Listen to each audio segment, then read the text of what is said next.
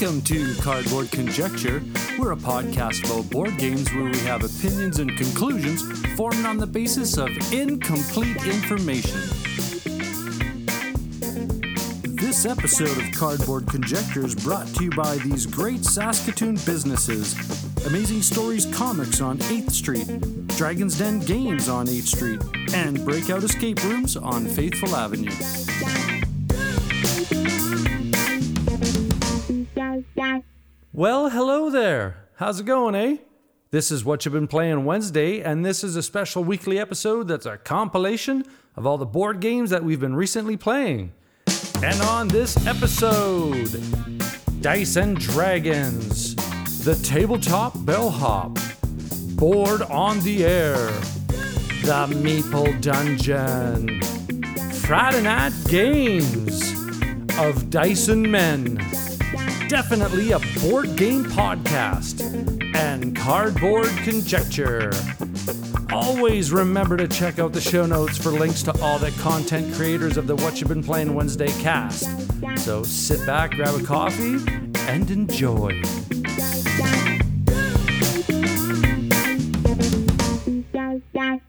What up, gamers? I'm Jason. I'm Julie, and together we're Dice and Dragons. You can find us on YouTube, Instagram at Dice and Dragons, and Twitter at Dyson Dragon. and on Facebook too. Yes, well, Dice and Dragons on Facebook. Twitter is the only one where we are missing the S. So, Julie, what is it today? It is what you've been playing Wednesday, and we have been playing Zombicide Second Edition. Now, just for the record, I am the only one of us that has played the original Zombicide. I played the first season of Zombicide Modern that a friend of mine owns. Other, than that, we have played Zombicide Invader as well as Zombicide Black Plague. I Now, really like the Black Plague. now, for those of you wondering if we're going to be getting the Western one, No, it's not happening. We already have three full zombicides. And the reason why we picked this one up is there are campaigns. We haven't gotten to that yet. We've just been getting a nice refresher by playing the base game. So, Julie, what are your thoughts on Modern? And I remember that uh, you didn't really want me to pick this one up originally. so I am one of these few people who is not uh, enthralled or uh, uh, I don't love zombies. Let's put it, uh, you know, bluntly. I'm not a big fan of zombies. I don't watch The Walking Dead. I they creep me out. It just doesn't do anything for me. That being said, this is a game, um, but I have to say, from a uh, a look perspective, I think I still prefer Black Horde. Uh, that's more my um, preference. I would say. You mean Black Plague slash Green Horde? There's two of them. One is supposed to be more historical, the other one is fantasy, but they're all zombicide fantasy essentially. Okay, the one where we had all those extra characters that are supposed to be other things, but they're called, uh, you know, so where you have. Badger, who's Wolverine, and the uh, super. Well, I don't remember her name, but she's basically Wonder Woman and just eats abominations for breakfast. Yes. Yeah. Well, we do have all those cool characters for second edition as well, but we're playing the base game because you know that's what we got to review. Yeah. We'll take them out. I mean, we do have to play another game of this to fully cover the rules. We've got the cars coming up, and the question is, do you want to play as the Teenage Mutant Ninja Turtles? Oh, maybe. we have those so we can bust them out.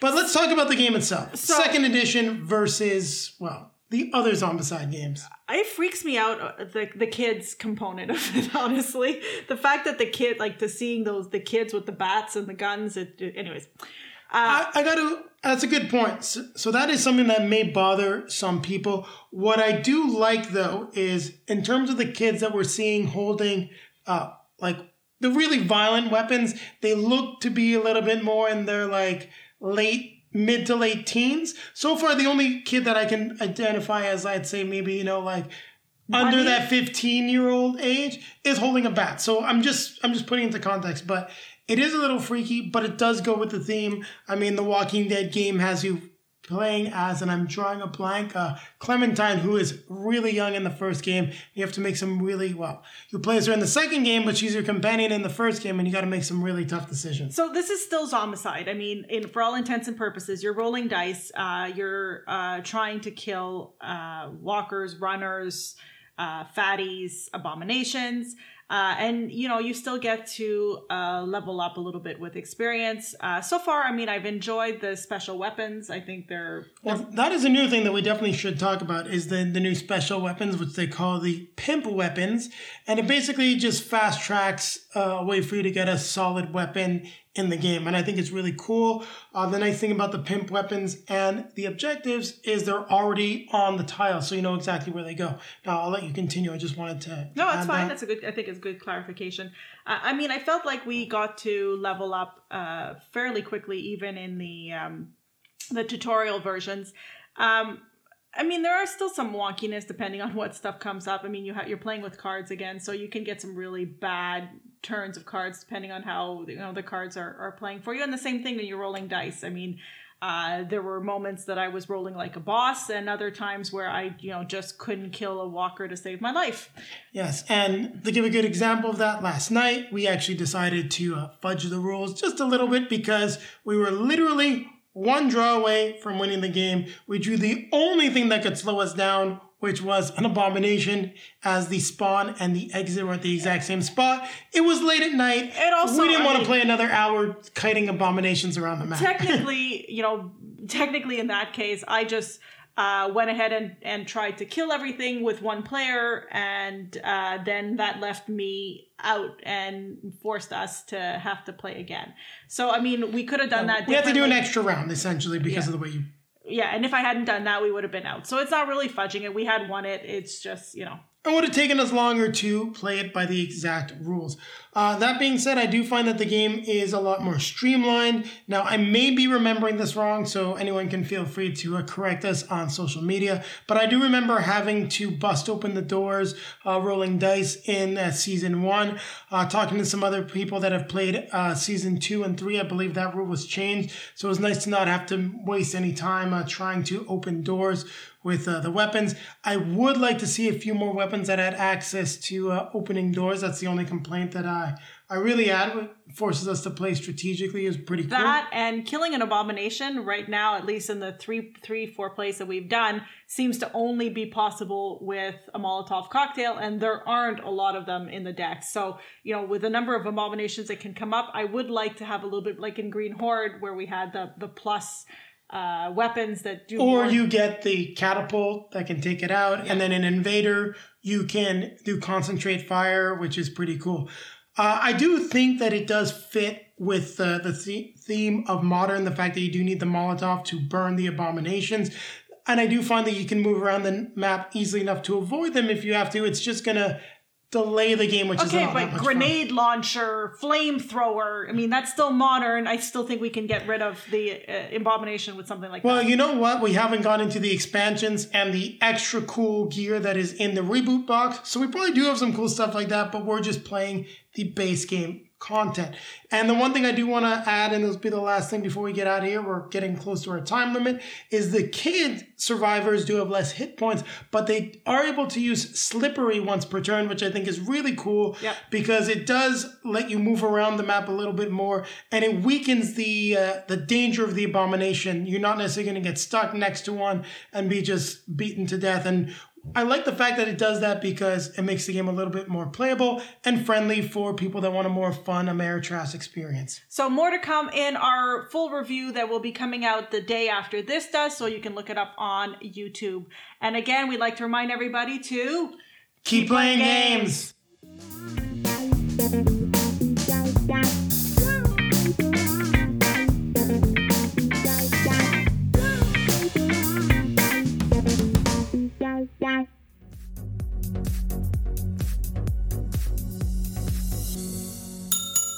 and welcome to the Tabletop Bellhop segment of What You've Been Playing Wednesday. I am Moe Tousignant, the Tabletop Bellhop, your cardboard concierge, answering your gaming and game night questions and striving to make everyone's gaming experience better. You can find me at tabletopbellhop.com and all over the internet and social media as Tabletop Bellhop, one word. If you've got a gaming or game night question for me to answer, send that question to questions at tabletopbellhop.com or visit the webpage and click on Ask the Bellhop. Of course, the question I'm answering today is what you've been playing this past week. So, this past week, we managed to fit in an actual family game night. And due to that, I've got a lot more games than usual to talk about today.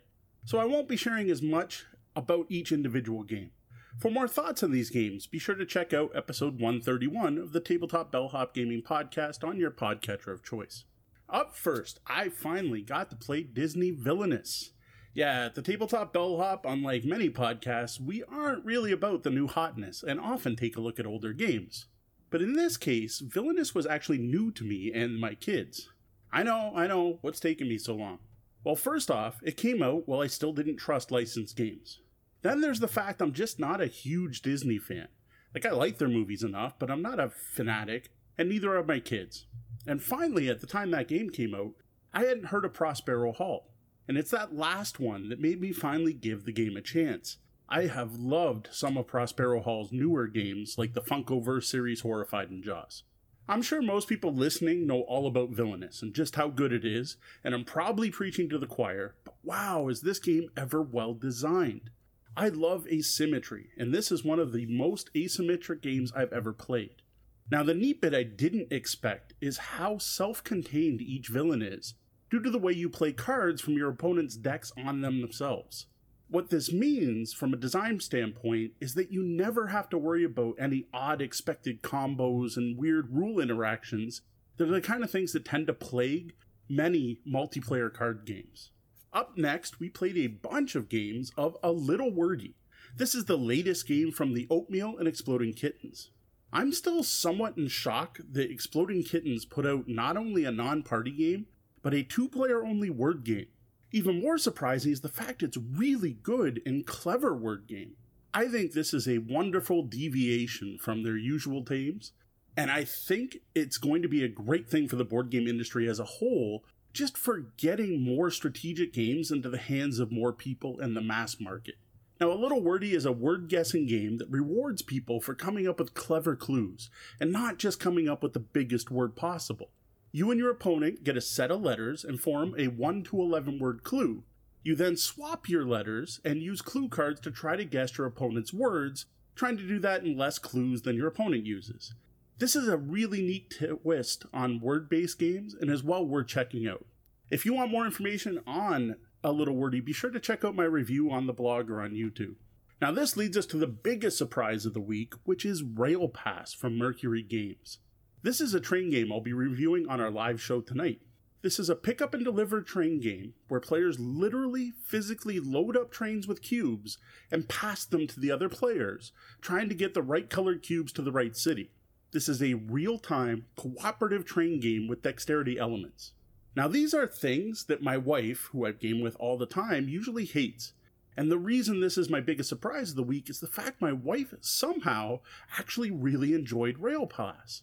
Now, with food, I call this the sushi effect, because generally I hate all the things that go into sushi seaweed, cucumbers, mushrooms, Philly cheese, uh, most importantly, various types of fish. But somehow you put those things together and it's magical. And I think somehow the same thing happened here with Rail Pass and my wife. Somehow, a bunch of parts she doesn't like came together in a magical way. Now, I think Rail Pass is a true hidden gem, and I encourage you to check it out if you get the chance. Now, I know this is a show featuring Canadian podcasters, but the game is really deeply discounted on Amazon US right now, and potentially worth paying for shipping to Canada, so you might want to look into that. Next, I've got another train themed game, and that is Great Western Trail. Now, it's another older game that's hugely popular that I'm finally getting to the table for the first time. Well, actually, that's a bit of a lie. I have played part of a game of Great Western Trail before at my local game store, but the game got cut short. Short, sorry. This is my first time playing a full game. Now, Great Western Trail has won or been nominated for a huge number of awards, and now having played it a full game, I see why. The mechanics and gameplay here are just brilliant. Now, it does have a bit of a learning curve. Um, now that we played once, I am looking forward to playing a second time now that we've kind of got the rules down. I think we'll enjoy future, enjoy future plays even more. Now, Great Western Trail was one of those games where when we were done, we were kind of burnt out. We were done. We had no interest in playing it again right away. But hours later, we were both still thinking about this game, and I went to bed thinking about ways I could have played better and things I could have done different. This is one of those games where we were still thinking about it a couple days later, and to me, that's a sign of a great game. That said, I do have to say I was shocked by the language used in Great Western Trail. Like, I get it, it's set in the Old West, right? You've got cowboys and everything. Well, I thought in 20, well, I don't know when the game out came out, but even even in when the game did come out, I thought we were well past the point of calling natives and Native Americans Indians. Uh, that's a term I haven't seen used in publication in a long time.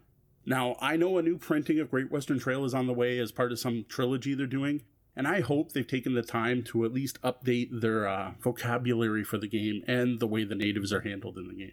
Finally, I did get in a few games of the crew. Uh, this was over on Board Game Arena with one of our awesome tabletop bellhop Patreon patrons.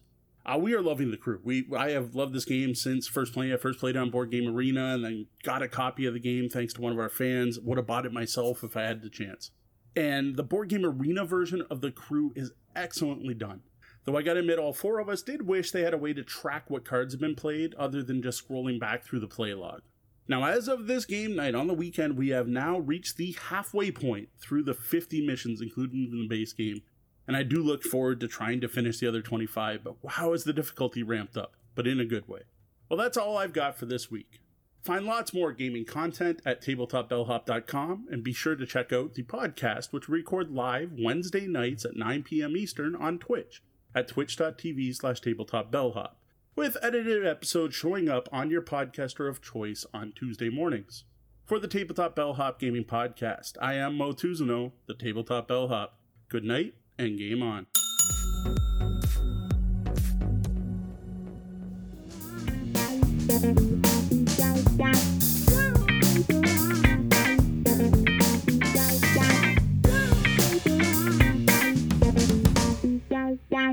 Hi, I'm David, And I'm Shay. and this is What Have You Been Playing?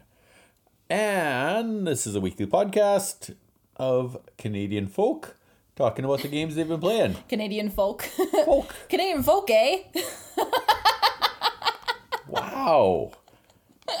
Already bashing the Canadians. Okay, on tonight's episode, I am going to be talking about a brand new Kickstarter that I got. This is one I have been waiting for the longest I ever waited for a Kickstarter. Yeah, it's been what, two years? Oh, I think 18 months roughly. Yeah. Uh, this is Merchant's Cove. Uh, it's been a lot of pictures on Instagram, a lot of pictures on Twitter.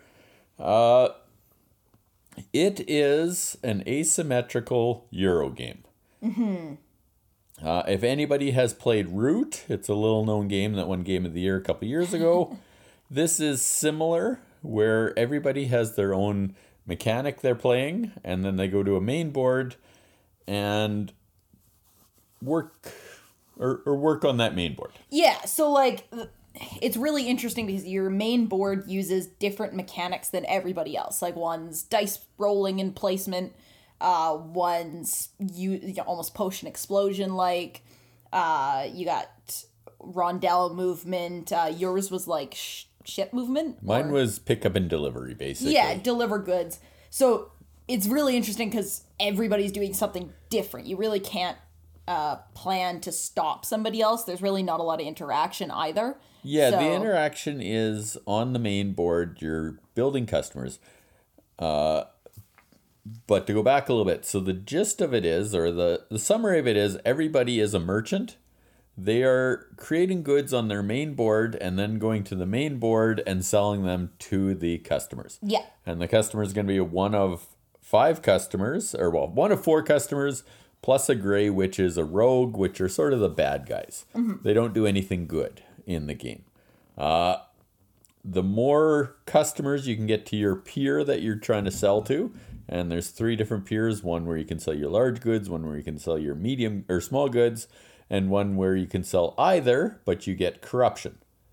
And corruption is symbols that lose you points at the end of the game. Yeah, based on how many robbers there are. Yeah, based on how many rogues Sorry, rogues, right. are in the in their lair. Yeah. Yeah. Which Uh, we got all of them.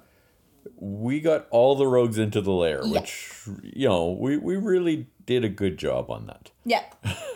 yeah. I mean, it didn't hurt me, Mom, or Jordan too much. No, like one of us who taught the game may have got crushed by over a hundred points by everybody but one person. Lapped. Yeah. Uh, I did not do well. I ended up losing 42 points to the Rogues. Nobody else lost a single point.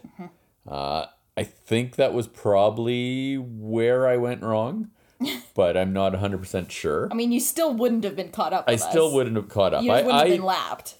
I did not catch on to this board game as well as everyone else did. Mm-hmm. Uh, I struggled fairly well. I had a very good time doing it. Yep. Uh, this game, production value on this game is excellent.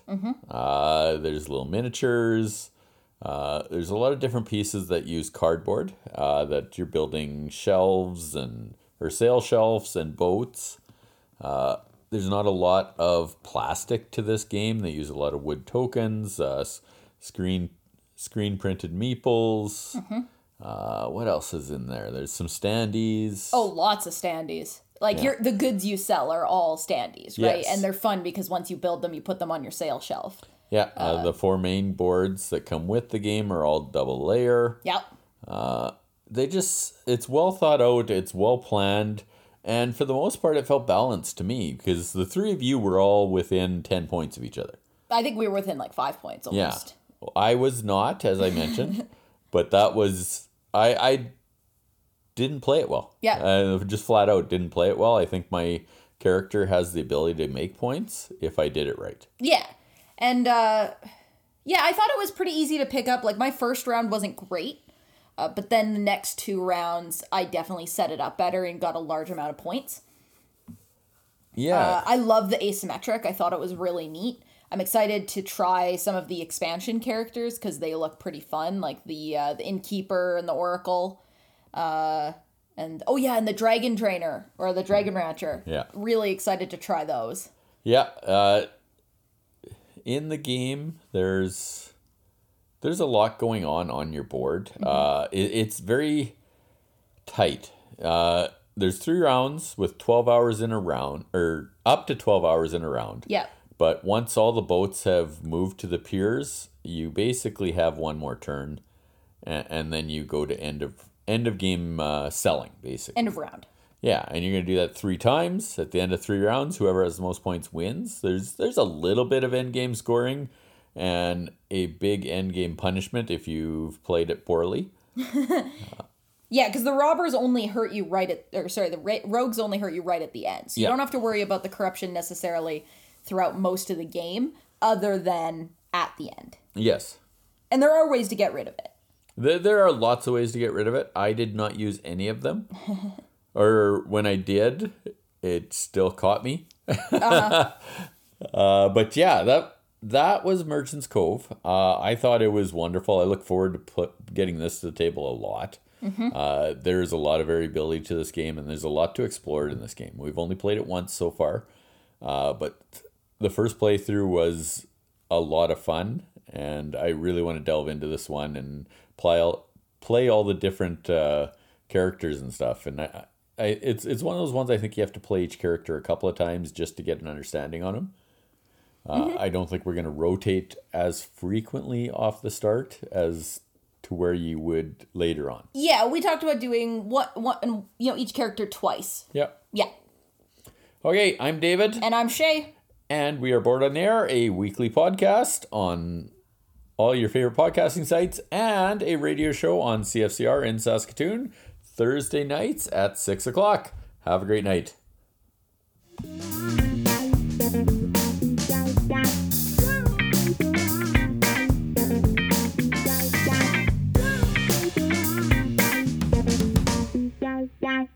Hello, everybody. It's Rob and Anna Marie from the Meeple Dungeon. Hello. And we are back recording for the What You've Been Playing Wednesdays podcast. Uh, this week we've been playing one game. What have we been playing, Anna Marie? We've been playing Dune Imperium, designed by Paul Dennen and published by Direwolf Games. Yeah, Dune Imperium. Uh, so, Dune Imperium is a deck building worker placement game based on the books and movies of Dune. And the art of this particular one is based off the new movie coming from Legendary Pictures, I believe. It's a one to four player game. Um, but it also has a an AI player. So if you're playing with one or two players, which we were, you play with a th- second or third AI character, which is really cool.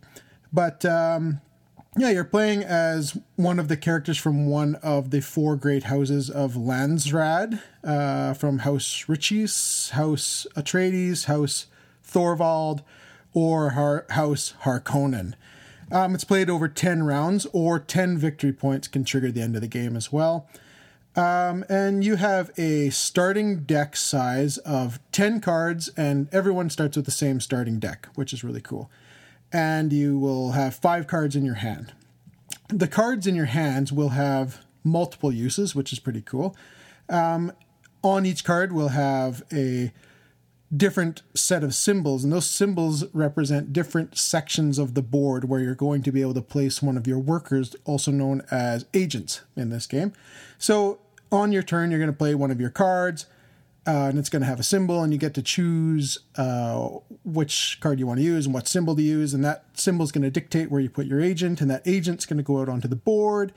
And on that worker placement area spot, uh, you're going to gain influence in with one of the different factions in the game, which are the Fremen, the uh, Bene, what are they called? Bene Gesserit, Yeah, yeah. and the Spacing Guild and the Emperor, I believe. And um, yeah, you can either gain influence, or you can bolster your military, or you can gain resources like spice and water and money. Um, Must flow. Yeah, the spice must flow, and it does in this game. And uh, yeah, when all you. your yeah for me for sure, I always have a load of spice. Um, you can also get intrigue cards, which are really cool cards. They're either like instant cards that can help you right now, or they can help you during combat, or they can help you at the end of the game, scoring things like that. Um, and once you've placed both, or usually because you you only have you start with two agents, Right. and when you've placed both of them, or all your agents, because you can acquire more, but generally speaking, you have two. Once you place them both, you then, on your next turn, lay down whatever cards you have left in your hand, which is usually three. And those three cards are going to be used. They have multiple, uh, they have the multi uses, right? So on the bottom, they'll tell you how many points you have to spend on influence for buying more cards. So that's when you start uh, the the deck building part of the game. And you can also bolster your military, which is really helpful because the game is uh, built with the 10 rounds in place. And what are those cards called that you flip over? I don't remember. Either way, there's 10 round cards. And uh, those cards, or conflict, conflict cards, I think, or something Probably like that. something like that. But you uh, Yeah. flip over those Yeah, cards, conflict. and it's going to tell you what is winnable for the conflict for that round. And usually there's victory points on the line, or other like uh, intrigue cards. in influence. Yeah, moving up in your influence, things like that. water. Yeah, and those are huge in this game. Um, and because victory points they're they're hard to come by, and when they're on the board, they're hard to get. So it, it's uh, really all about those cards. Winning the combats basically wins you this game. So yeah, Anna Marie, tell us uh, what you like about the game. Yeah, well, to start, I had never watched Dune or read the book. Right, yeah, So yeah. we watched it this week, so I got to get all Yeah, caught we up. watched it before we played the game. yeah. that's cool. So yeah. it's kind of fun. You got to see young Wormtongue from Lord of the Rings Yeah. playing the same kind of slimy, slimy character. exactly. Um, but that aside, uh, I found that the game was very well balanced. yeah, it, and like you had to be balanced in all areas or you wouldn't do well you know like combat is super important but Mm-hmm. yeah.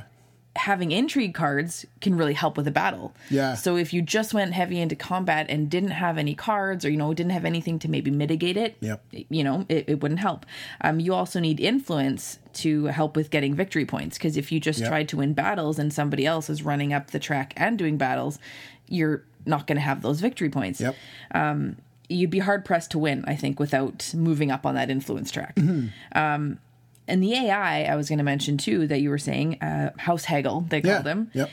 It's a very simple way to limit movement in a two player game. Yeah, it's one of the best AI or the easiest AI Yeah. I've ever usually or worked with in a game. Yeah, that's what I was going to say. yeah. Is it I I uh, I didn't find it intrusive or hard No. to play with. No, and it simply wasn't flip over a card. Yeah, it was really it was easy. I liked that that AI, um, and it it was just a nice way to yeah, like I said, limit movement so Yeah, you all- couldn't all go to does is- everywhere yeah. you wanted to go. Exactly, just simply blocking spots from us uh, during the round, which is really cool. Yeah, and our, our games have all been really tight, and Very, yeah. they came down to the last turn.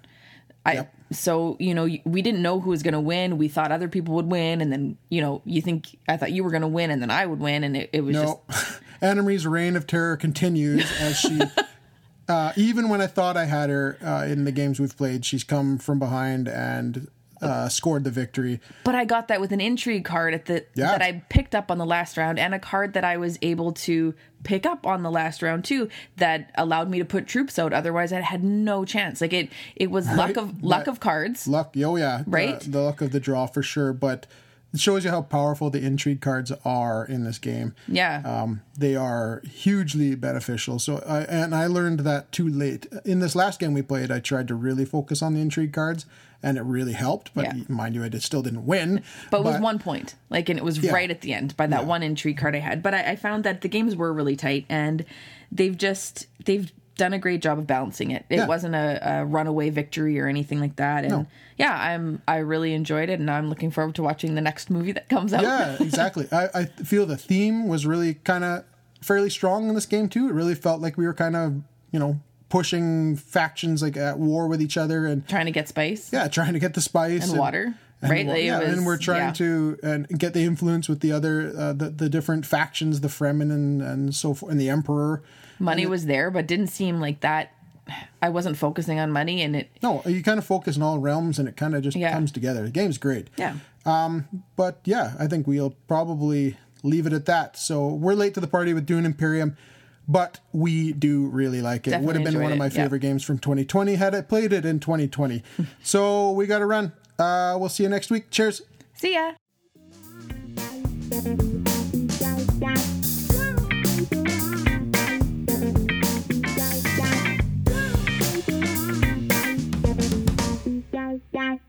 Hey everybody, Matt here from Friday Night Games. John couldn't make it tonight because he is sleeping. We were recording late for a podcast that will come out in two weeks about the Golden Geek Awards, the 15th annual awards for board games by BoardGameGeek.com.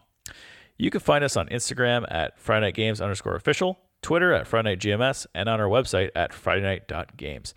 Tonight, I'm going to talk to you about one of my favorite games called Aeon's End by Indie Boards and Cards and designed by Kevin Riley. There are a lot of games, so there's a lot of artists. I'm not going to go through all the artists. It is a fantasy co op campaign deck building game where you're always trying to save Gravenholt, which is a city that you mages are trying to defend, from a epic boss, which is called a nemesis. The game is a sim- is a deck builder and has the base of any deck builder, but it has a couple key twists. So to win, you must not let the town Gravenholt's health drop to zero. And to win, you also defeat the nemesis by generally bringing its health down to zero. But there are tons of bosses, and some of them are not simply defeated in that way. But generally, that's how you win. At the start of the game, you will choose a Breach Mage, and you'll choose a Nemesis. You prepare the Nemesis deck, which consists of creatures, abilities, and attacks. And that is actually separated into three different phases by each phase increasing in difficulty as you reveal more and more cards from that deck. And you'll also grab any other tokens or cards and set them aside that will help the, that the nemesis needs to fight you with. You then prepare a turn deck, which is made up of six cards, two nemesis, and four player turns. You start with a hand of five cards, which is predetermined by your mage, and you have a deck of five cards, which is also predetermined by your mage. Your character, a breach mage, will start with a very powerful ability that you will get to use by paying resources for charges. And you will start with a certain number of breaches determined by your character card, which is an area where you are able to prep your spells during your turn. And at the very beginning of your turn, you can unleash your spell to do damage to either creatures or the nemesis itself. At the start of a player turn, you may cast your prep spells. You then play your cards from your hand to either your prep area, which is empty and doesn't have a spell, or you play direct abilities, or you play gems, which give you resources for purchasing better cards from the market, which is in the center. The market is made up of nine cards, which is gems, abilities, and spells. You can also add charges, and you can also use your ability if you have all the charges needed to use your ability, which generally gives uh, either more damage or helps out other characters or a whole slew of things. There's a bajillion mages as the game goes on. Whichever mage you choose, you'll have fun. Trust me. Cards played go into your discard pile in the order purchased, and then you may put the cards played to purchase those cards onto the discard pile in any order. So there's actually control over this. You don't shuffle your discard pile, you actually just flip it over when you need to draw a card. And then so you kind of determine the order of your deck and how you draw them. A Nemesis turn consists of activating any abilities that are out in play, removing charges from a power that will unleash huge damage or completely destroy you, and then you draw another Nemesis card which you then must face or resolve right away. And no doubt about it, this game is really tough and hard to beat, and it is super, super fun. What's that, John? Oh, what did I like about it? Well, that's pretty simple. I really love this game. I actually really, really like it, and I'm glad that I brought it to the table. So, as a group, we played uh, the New Age version of Aeon's End via Tabletop Simulator. Although I do own the game and I have played through the campaign, and I really love it. Um, when we played the we played our games, we did totally randomized game, which included randomized mages, randomized spells, randomized marketplace, and randomized nemesis battle. This is probably my favorite deck builder game ever. So I'm glad that I got to share that with all of my friends.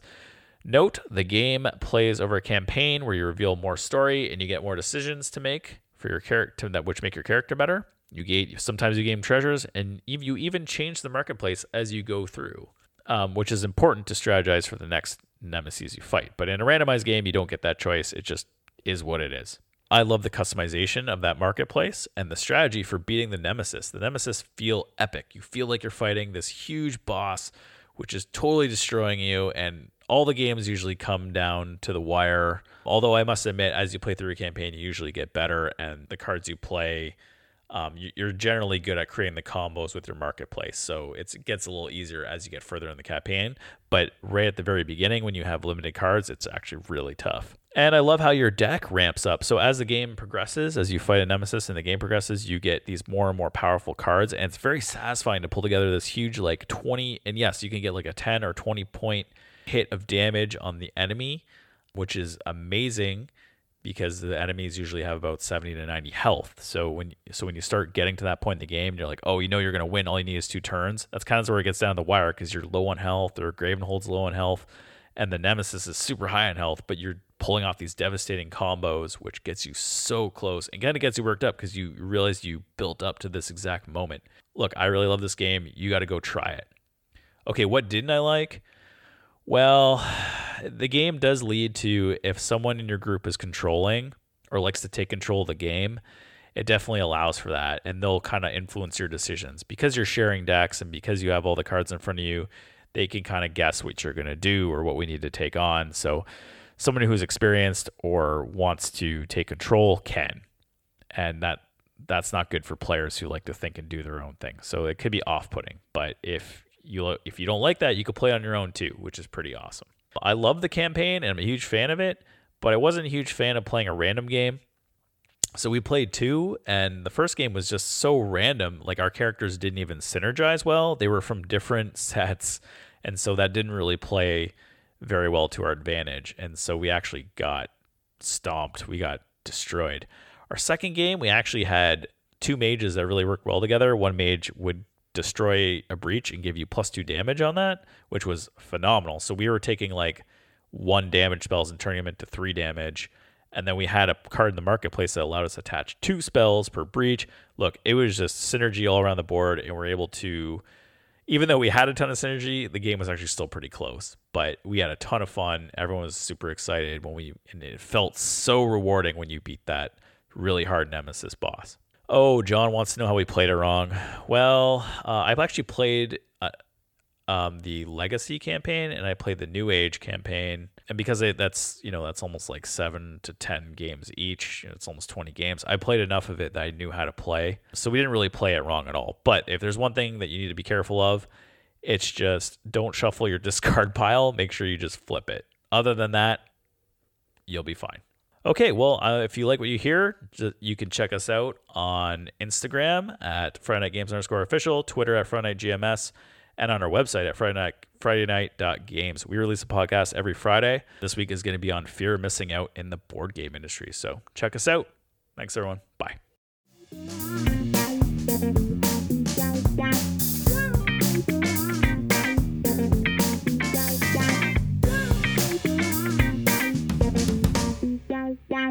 Hey, folks. I'm Ryan of Bridge City Board Gamers, and I'm one third of the weekly podcast Cardboard Conjecture, where we offer our opinions and conclusions formed on the basis of incomplete information. We are active on Twitter and Instagram, where you can follow us at BC Board Gamers. Jamey Stegmaier as a designer and Stonemaier Games as a publisher have always hit the mark for me as a board gamer. It was Scythe that really blew my mind and had me interested in their other designs, such as Euphoria and Viticulture.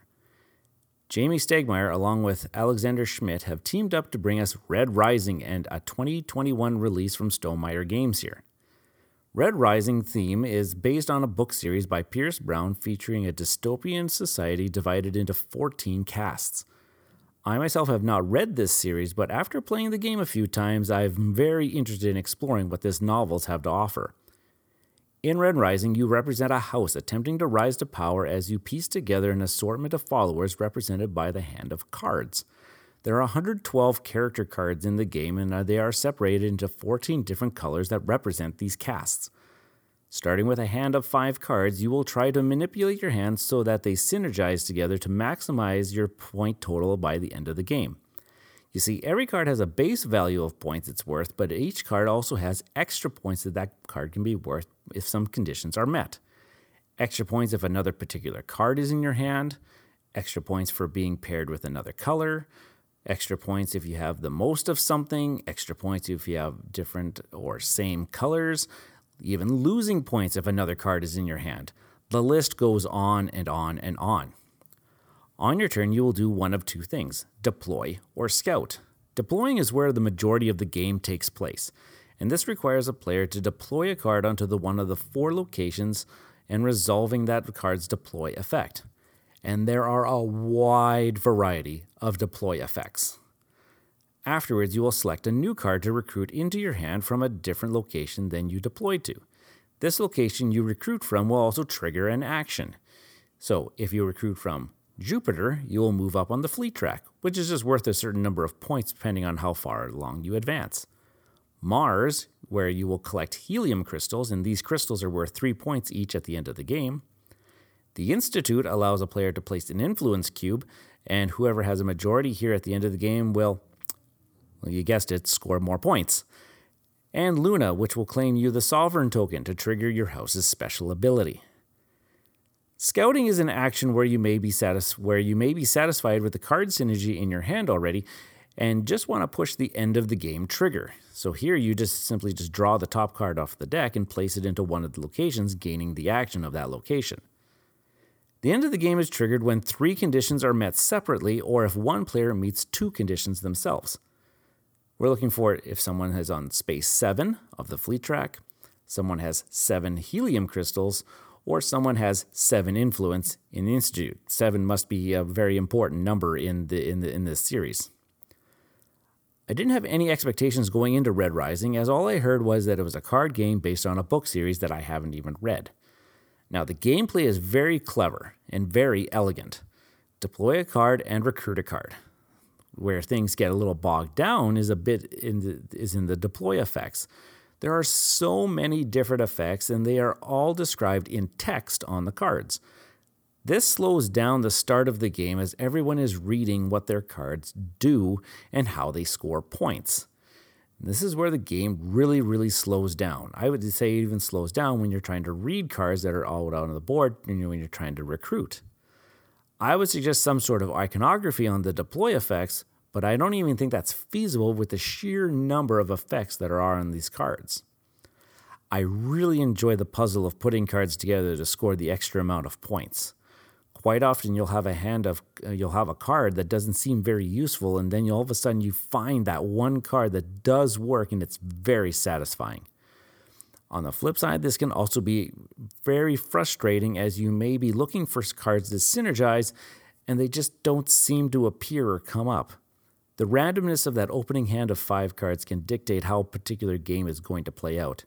Someone might be dealt five cards in which three of them work really well together, while the exact opposite is happening to another player at the table.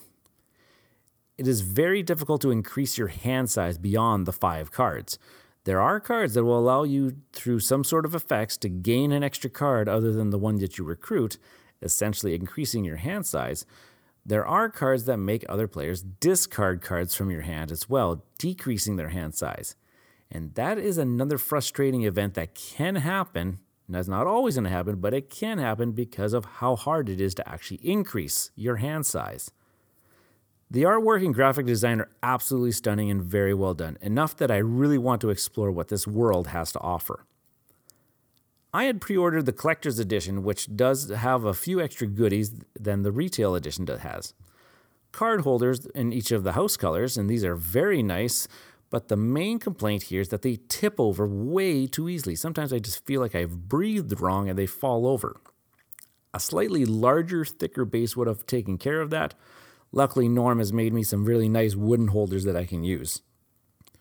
Gold foiling on the gold faction cards is, is to really set them apart from the yellow faction. Super nice quality, very nice to look at. But the pressing of the foiling did seep through to the backs of the cards, so in the right light, you can tell that the gold cards are coming up if they're face down or even in some someone else's hands because of that embossing. The storage insert is very well done, no complaint at all. Very nice. Um, the metal influence cubes and the fleet tracker all in player colors. A couple of the colors, like the yellow and gold, are really difficult to tell apart if they're used in the same game. Not sure a way around this other than just not using metal, and that just wouldn't look and feel the same. This upgrade pack available uh, when the is available to purchase when the retail release of the game comes available. But in my opinion, I don't think that it's very necessary to purchase to enjoy what this game has to offer. The gameplay is solid, not perfect, but a very enjoyable puzzle every time that you play, and the gameplay I feel is not enhanced with those upgraded components. And that's what I've been playing this week. I'm Ryan from the Cardboard Conjecture Podcast, and you can find our show on iTunes, Google Podcasts, hosted on Podbean, and everywhere else that you can listen to podcasts, you can find us. Just search up Bridge City Board Gamers Cardboard Conjecture. And also be sure to follow us on Instagram and Twitter, see what we've been up to lately. And you might want to check out our YouTube channel, even though it's kind of, you know, lacking a little bit as, as of late. All right, folks, that's what I've been playing on Wednesdays, and I'll see you next time I decide to join on. Take care now.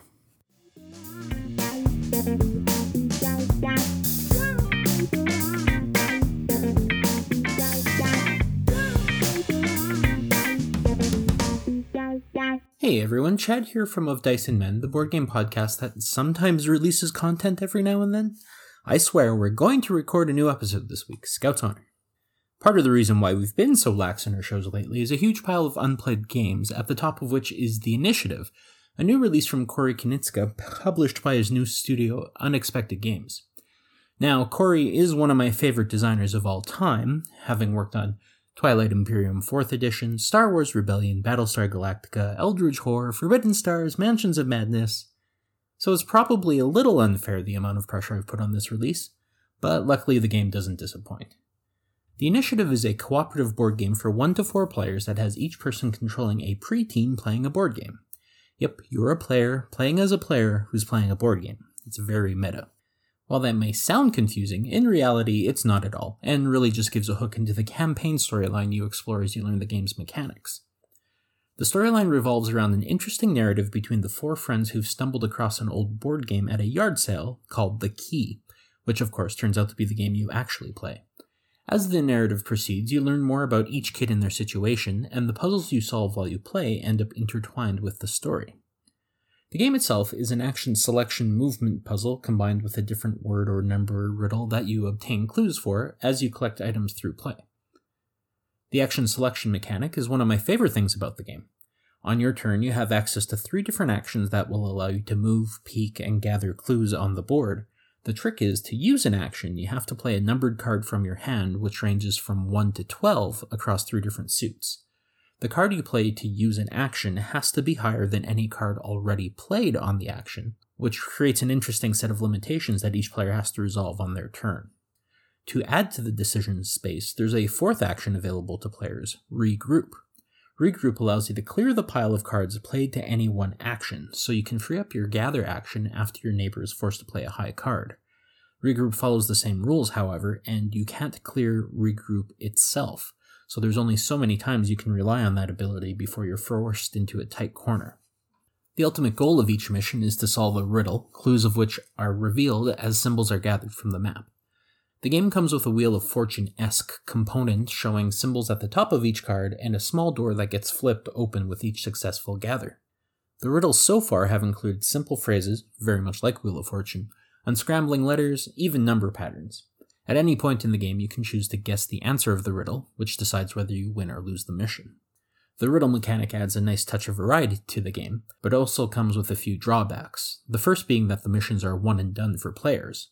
Once you know the answer to a mission's riddle, there's not really much point in replaying it again, and even if you lose the mission, you can't try it again as you had to see the answer in order to lose.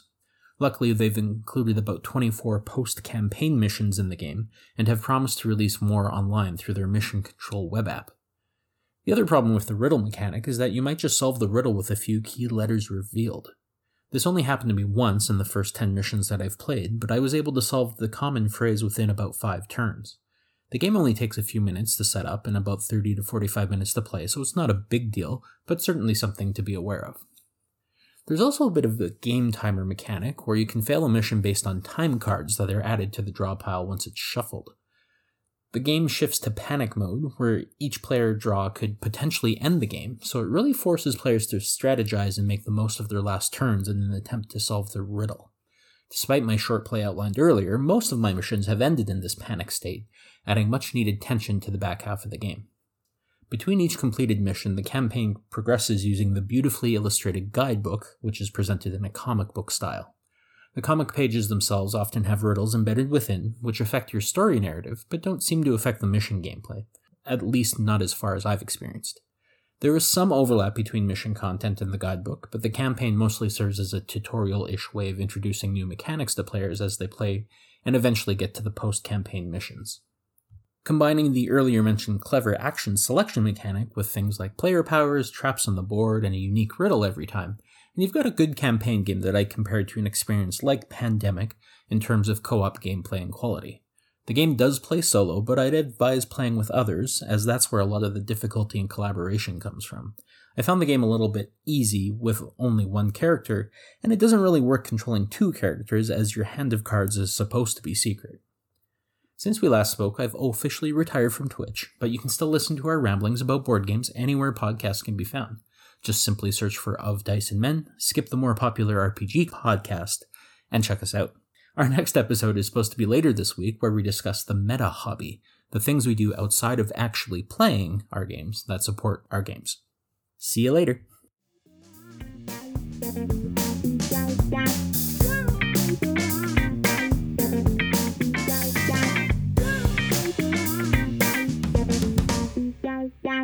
Hello, I am Aaron Milich. And I'm Royce Calverley. And we are definitely a board game podcast. A podcast definitely about board games, except when they're not. And it's Wednesday again. And here we are. Royce, what you been playing on Wednesday? It's Wednesday. Yes. It is. Yes, it is. All right. I played, and I, I guess I, I, you would say I've re fallen in love with a game. Nice. And it's because it's now available on BGA, and I've been able to sort of get other people to play it. I'm talking about Fleet the card game, the original Fleet. Right. The fleet that started the Fleet empires. Before Fleet Arctic Waters and Fleet the dice game, there was Fleet. Just Fleet. Yeah. So Fleet is a card game by Ben Pinchback and Matt Riddle. It's released by Eagle-Gryphon Games. It came out in 2012. Fleet is a game where you are acquiring licenses to go fishing, and you do that through an auction format. And then there is a card, multi use card system where you play cards down as boats, you play cards down as captains, you use cards for currency, and you do all of the things that you would do in the later Fleet the Dice game, which has become a, a very critical darling. Uh, but you do it with just a deck of cards Oh, okay. And it's great. It's an amazing game. I love everything from the auction that start to the multi-use cards that you have to constantly be thinking about. All the special powers you get from the various different licenses are, are amazing. I just really liked Fleet the uh, Fleet the card game, Right. and it was very interesting because when I sort of polled our group after we played Fleet the card game a couple times, we were split right down the middle. Two of us preferred Fleet the card game. I was in that group, and two of us preferred Fleet the dice game and thought it was the better game that played the same theme in a very very different way. Right. So excellent. Fleet the card game, highly recommended. Uh, it's not very expensive. You can pick it up. It's a great auction multi-use card game. Right. And now I have not played that one, but I have played Fleet the Dice game, and I would recommend that one. It's a lot of fun. So you and I should sit down on BGA and play Fleet the card game and see how you feel about it. Yeah, I'd love to learn a new one. That would be that would be awesome. All right. Well, I've been playing a game that I'm going to mess up the name now. Even though I was born and raised in Canada, my French ability is less than zero. But I'm going to give this a try. Paris, la cité de la lumière. How was that? Paris, the city of lights. Very good. Well, you knew what I was saying, so that's a good sign. I'll take it. Exactly. Yeah. This one came out in 2019 by Devir Games, Jose Antonio Abascal. And uh, I bought this one kind of on a blind buy. I was going to be getting some other games, and I thought, you know what? I'm going to grab a, a cheapy two player game. It looks cool. We went to Paris for a honeymoon. I'm like, you know, how bad can it really be? Ended up being a fantastic game, really enjoyable. Uh, the way it works, it's sort of a tile laying polyomino game, if that makes any sense. So the board is actually inside the game box, it does not come out, and it's a sidewalk. Oh, that's kind of neat. Yeah. Yeah. And in the first phase of the game, you're allowed to lay down tiles. And on each tile will be the colors blue and orange and purple. Blue and orange are the player one and two colors, and purple is kind of a neutral color. So you can lay down one of those tiles anywhere on the board. The other action you can take in phase one is to grab one of the Paris buildings, which are polyomino shaped. So you're trying to lay down the tiles to allow you the opportunity to lay down those buildings later. And then once you've laid down all of your tiles and you've taken all the buildings that you want to take, you start phase two, which is laying down those tiles and claiming those uh, those buildings as your own. Uh, and also, there are postcards, these amazing, really beautiful, authentic looking French postcards. They have one for like um, the Metropolitan, like the subway. Uh, and there's one for um, there's like restaurants and all these things. Really, uh, there's a magician one. It says levitation. There's all these beautiful old vintage looking postcards. Even the back are nicely like you know fading away a little bit and each one of those have actions on them and little tiles you can grab to help you uh, accomplish your goals. Where it gets tricky is if you end up with a building you can't lay down, then you're going to lose points. So you definitely want to make sure you're setting yourself up to lay down those buildings and then hope that your opponent doesn't take the space you need to lay down your building. However, you might get lucky and another space has opened itself up. So there's a little bit of luck involved, a little bit of chance involved, but a lot of strategy involved. I love the look of it. It's very tiny. The the detail that's been paid to it, especially with those postcards, uh, I, I felt it was a for the for the price, just an excellent, beautiful little game. Doesn't take long to play. Doesn't take long to learn. Um, but definitely lots of depth there and lots of replayability. So highly recommend uh, Paris La Cité de la Lumière. And you said it was Devir games. Are I, I don't have you ever played any other Devir games? Yeah, I've got a, a few Devir games. I, I quite like the Devir games. Uh, they tend to be a little bit unusual. They have some interesting mechanics. Sometimes it works better than others, but I like Devir for the most part. I, I'm always interested. They do some neat, especially two player games. Yeah. Oh yeah, I forgot. Sometimes on the tiles there are uh, street lights, which is the whole point of the game. I'm forgetting that. It seems kind of dumb, but the whole point is you want to light up your buildings as well. So you get points for the more lights that are lighting up your buildings. And there's even a little a painter, and if you place him on the board. The the lights he's actually touching, not interrupted by buildings, you get points for that too. So the lights is the most important part of the game. You want to light up your city, uh, essentially. So really fun, really good. And if you've just if it's just the two of you and you're looking for something light and uh, fun to play, definitely grab a copy. Is it thematic? Do you feel like you're just walking arm in arm down Rue Saint Jacques along the Seine, munching on a pain chocolat? I'm not sure about that, but I will say those postcards definitely brought me back to my honeymoon. For sure. Especially all the landmarks that are on the postcards. I'm, I'm forgetting them now because I'm stupid, but there's a lot of great postcards and they look beautiful. So that part, yeah, that theme, that part of the theme I really enjoyed. Excellent. All right that's us. We that's what we've been playing Wednesday. We are definitely a board game podcast. Where can they find us, Aaron?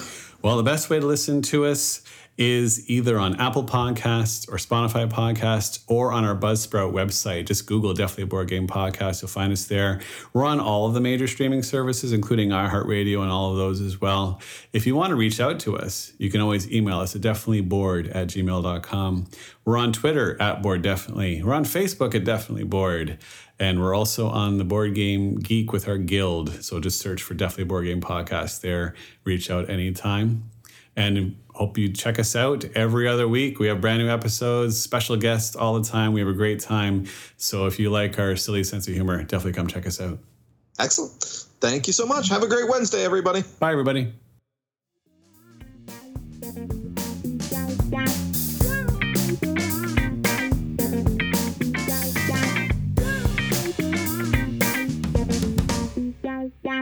Hi, everyone. Matthew here from Montreal based board game publisher Scorpion Masqué. Later this week, on Thursday, we will be putting online the third challenge for mixing Zombie Kids Evolution and Zombie Teens Evolution. It's a cool way to keep the games alive once you've finished playing the challenges in the box. Visit scorpionmasqué.com to see what it's all about. Now, I've played Twilight Imperium a few times. Massive, epic nine hour campaigns that left everyone drained but happy and also angry. Uh, when I got into the hobby, I played four to six hour games of Arkham Horror. Close the damn portals, close them again. Close the. Okay, this is going nowhere, and now Shub Niggurath is awake. I've agonized for hours over, over uh, Robinson Crusoe as my character slowly dies from being bitten by diseased puma in the snow as lava burbles through his tent flaps. And those experiences were amazing and unforgettable. But you know what? They were also forgettable. I mean, I can't really remember much from those Twilight Imperium games, to be honest, and they were not always super fun or ultimately rewarding. Yet again, we freeze to death on the cursed island, or Azathoth just freaking eats the planet on his first attack. But what's not so easily forgettable is a good feeling, a warm, happy feeling. And you know what creates that feeling for me? Little games. Little silly games, little fun, silly games that you play with just the right people in just the right mood, and that, for me, is the pinnacle of gaming. You can take your painted miniatures and your dodecahedrons and your rule book with the QR code to the link of the 10 sheets of frequently asked questions and give me a deck of cards and a little foldy outy rule sheet, and I'm as happy as Larry. Now, as you can probably imagine, I played a little game this week. A couple of them, actually. Online, of course, on BGA, with some really cool friends. The first game we played was Coloretto, that 2003 classic. Yikes, it's almost 20 years old. By Michael Schacht, who, it turns out, also designed Lucky Numbers, another great little game I talked about a while back. Now, how do you play Coloretto? Well, it's so simple. On your turn, you flip a card into one of two to four rows, depending on the number of players you are. Or you take all the cards in one of the rows and put them face up in front of you. and that's it. The catch, though, is that you have to put all of the cards of the same color together, and you will only score three colors at the end of the game. All the other colors will count against you. So you have to try avoiding collecting lots of different colors. But sometimes you can't and especially when with one of the other players knows that you want row two, but they just put the pink card on there, and then, and then that's totally going to mess you up.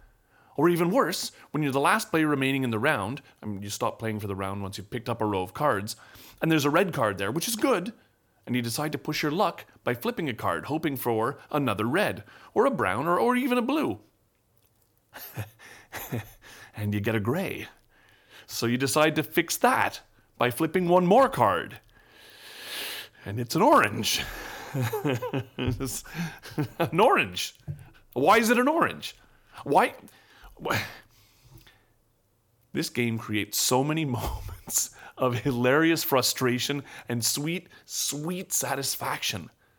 The exact right card comes up, or nobody notices that you need row number one and you manage to snatch it up. It's mean and nasty, but nobody gets hurt because the rounds are so quick.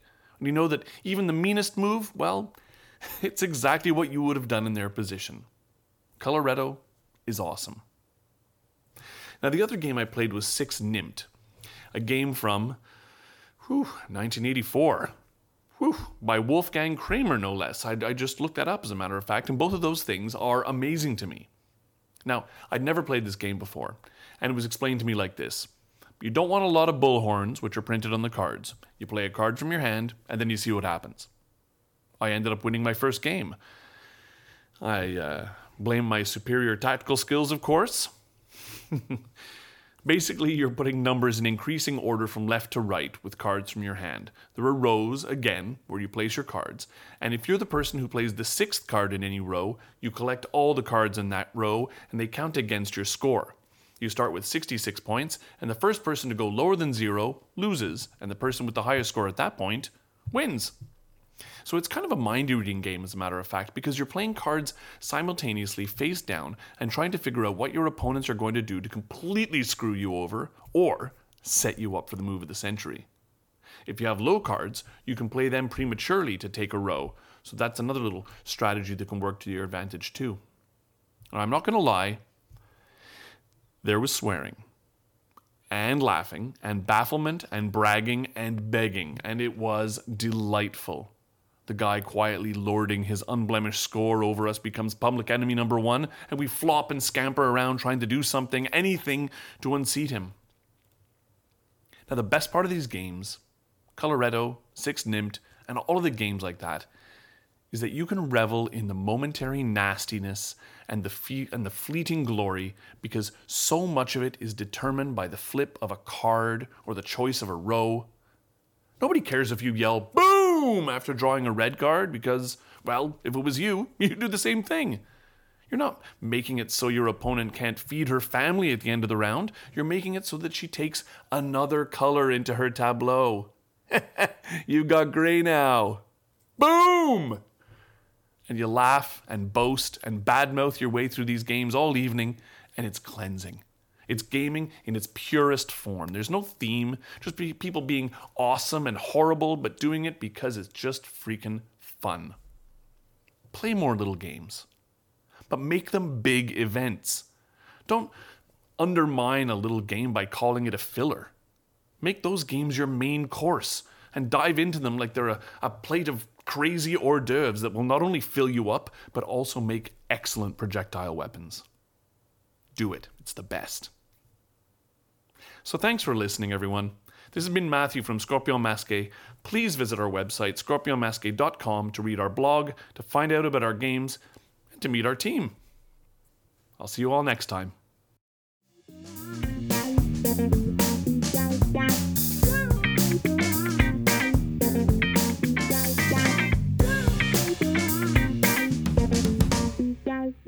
Hey there, it's Norm from Cardboard Conjecture Podcast and Bridge City Board Gamers here in Saskatoon.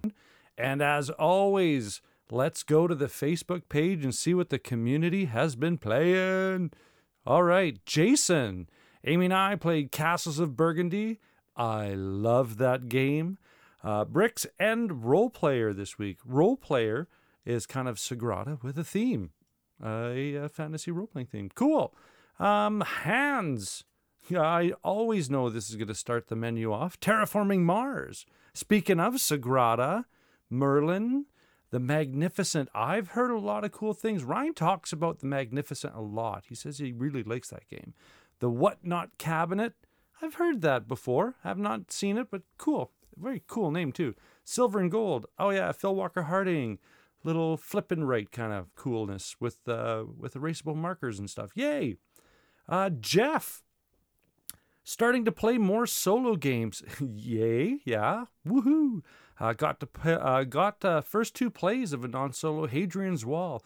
That's the new thing lately, isn't it? Uh, he also uh, qu- quick sc- screenshot uh, bonfire go nuts for donuts uh, Praga Caput Regni roll for the galaxy in Spirit Island. Wow, that's a pretty cool lineup. Got heavy at the end there, Spirit Island. I love that game. The island fights back. Lane, Marvel United, and Monochrome Inc. I have not heard of Monochrome Inc. Maybe it's one dimensional. Sorry. Uh, Eli, Adventure Tactics. I think, I don't know if I've heard that one before. Uh, Marianne is playing Kraftwagen. Yeah, that's an awesome game. Rondels. Yeah, and it's uh, about uh, building building early vehicles in Germany. So yay! Um, very cool game. Very cool game. Um, let's see. Travis, Stone Age. Yeah, worker placement wonderness. Uh, speaking of, I think uh, Bridge City Board Gamers is having a Stone Age tournament. So that was a little segue. Nice. Thank you, Travis. Dutch Blitz. Um, Lords of Waterdeep and Underwater Cities. Yay! Underwater Cities. Ah, you know, I could make some people cranky, but I like Underwater Cities as an engine builder better than Terraforming Mars. I said it. I did. Okay, uh, moving on. Tim, Wingspan. You know, speaking of engine builders, that's a solid one. And the, the art is gorgeous. It's gorgeous. Uh, keeping going, we have Brian, Dice Throne with my daughter and some online Gloomhaven. Dice Throne, yeah, that's a fun game. Um, I mean, if you're like me, dice hate me, so, uh, but yeah, I'll still play that. Garth, yesterday was a gift without meaning to. I had my family play Scythe. Wow, that's love, isn't it? Isn't it? That's beautiful. Cool. Well, um, we're closing in on a very good episode, and I would like to remind uh, everybody that if you like the content that we produce and the type of show we're creating, please leave a happy rating on iTunes or the podcast platform that you use. This would be a, such a great gift, and it would help make it easier for others to find us when they search for board game podcasts. And as always, let's end that episode with take care out there and keep your stick on the ice, eh?